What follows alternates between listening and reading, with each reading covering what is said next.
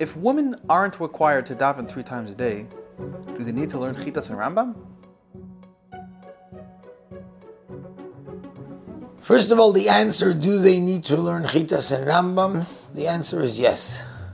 And the reason for that is because when the Frierdiker Rebbe made the takana of Chitas, he made it as a takana, as something which is shaveh l'chol nefesh, which is equal for all people, men and women equally.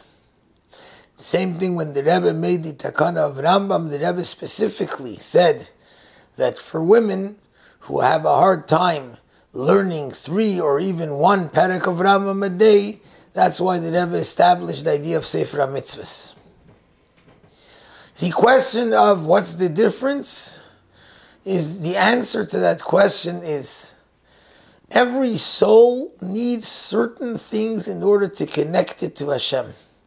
How we know what those things are, that's what we're told by the sages. That's what we're told by our tzaddikim.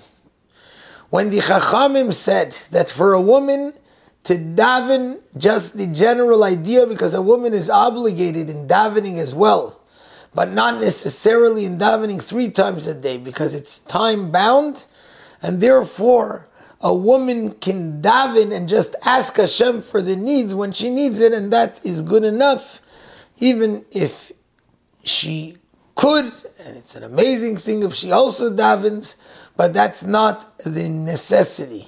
When it comes to Chitas and Sefer HaMitzvahs, the Rabbeim, when they established it, they knew that this is something which everybody needs, because it's in this way that they connect to Hashem and they connect to the Rebbe who gave this rule, who gave this minhag, and therefore in that way their souls connect to Hashem in the full and complete manner.